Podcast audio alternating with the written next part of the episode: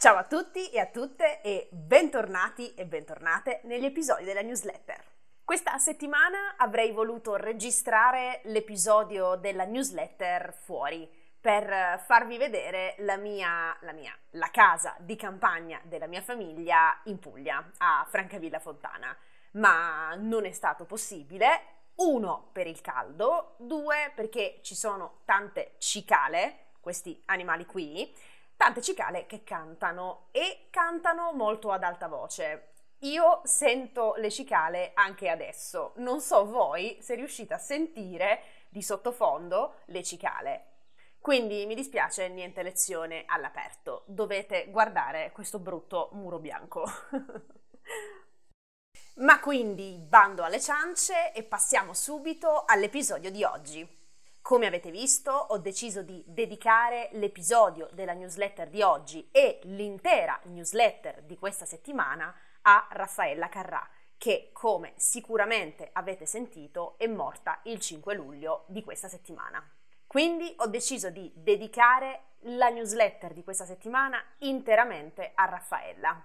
Nella newsletter, nel testo della newsletter, troverete tantissimi contenuti interessanti che riguardano appunto la Carrà. Come parola della settimana ho deciso di spiegarvi un neologismo, cioè una parola nuova introdotta nel vocabolario italiano, parola nuova introdotta nel vocabolario italiano, indovinate da chi?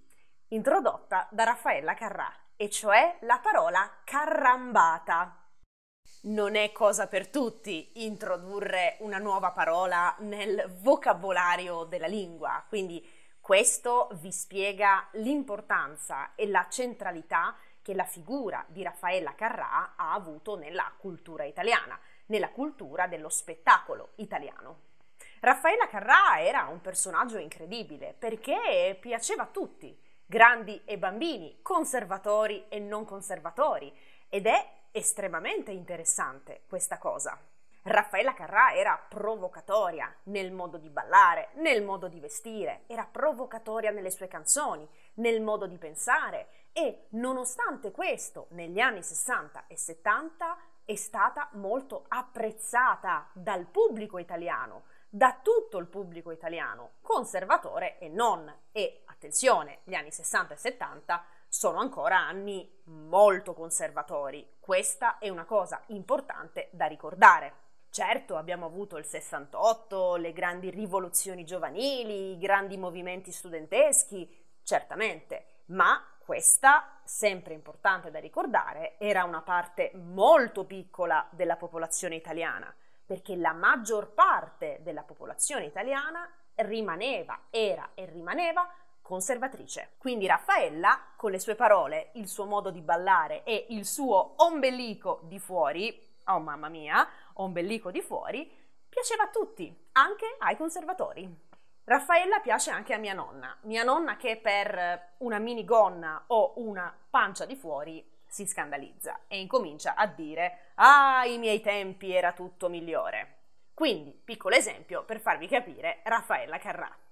Ma passiamo subito alla parola di questa settimana, parola che è stata appunto introdotta grazie a Raffaella Carrà. La parola è carrambata. Nel 1995 è andato in onda per la prima volta un programma televisivo condotto da Raffaella Carrà chiamato appunto Carramba che sorpresa. Carramba è una parola spagnola ed è una parola spagnola utilizzata per esprimere meraviglia e sorpresa. Ai carramba!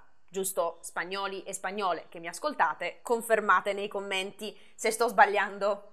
E la sorpresa era appunto il tema dell'intero programma televisivo. In questo programma televisivo avvenivano delle sorprese, c'erano delle sorprese. Non so, eh, le famiglie si ricongiungevano, per esempio, oppure c'erano degli ospiti famosi a sorpresa e tante altre cose. Comunque, il tema centrale di questo programma era la sorpresa. Una carrambata, quindi, è appunto un evento che arriva con sorpresa, un evento che arriva all'improvviso, qualcosa che succede con sorpresa.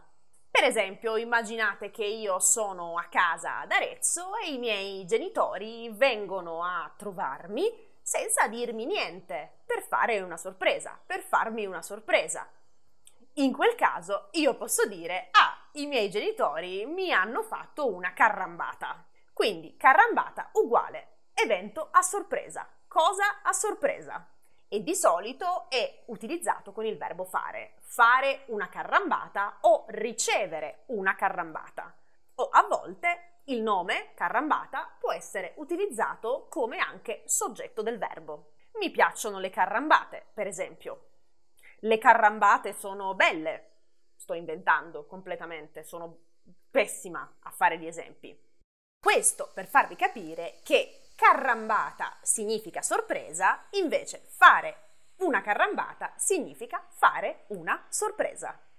Importante da ricordare, mi raccomando, che carrambata è una parola molto informale e una parola colloquiale, ok? Non è una parola che useremmo in un contesto formale, mi raccomando, sempre importante da ricordare.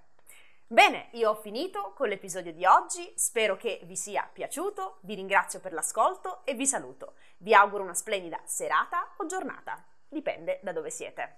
Ci sentiamo alla prossima, ciao!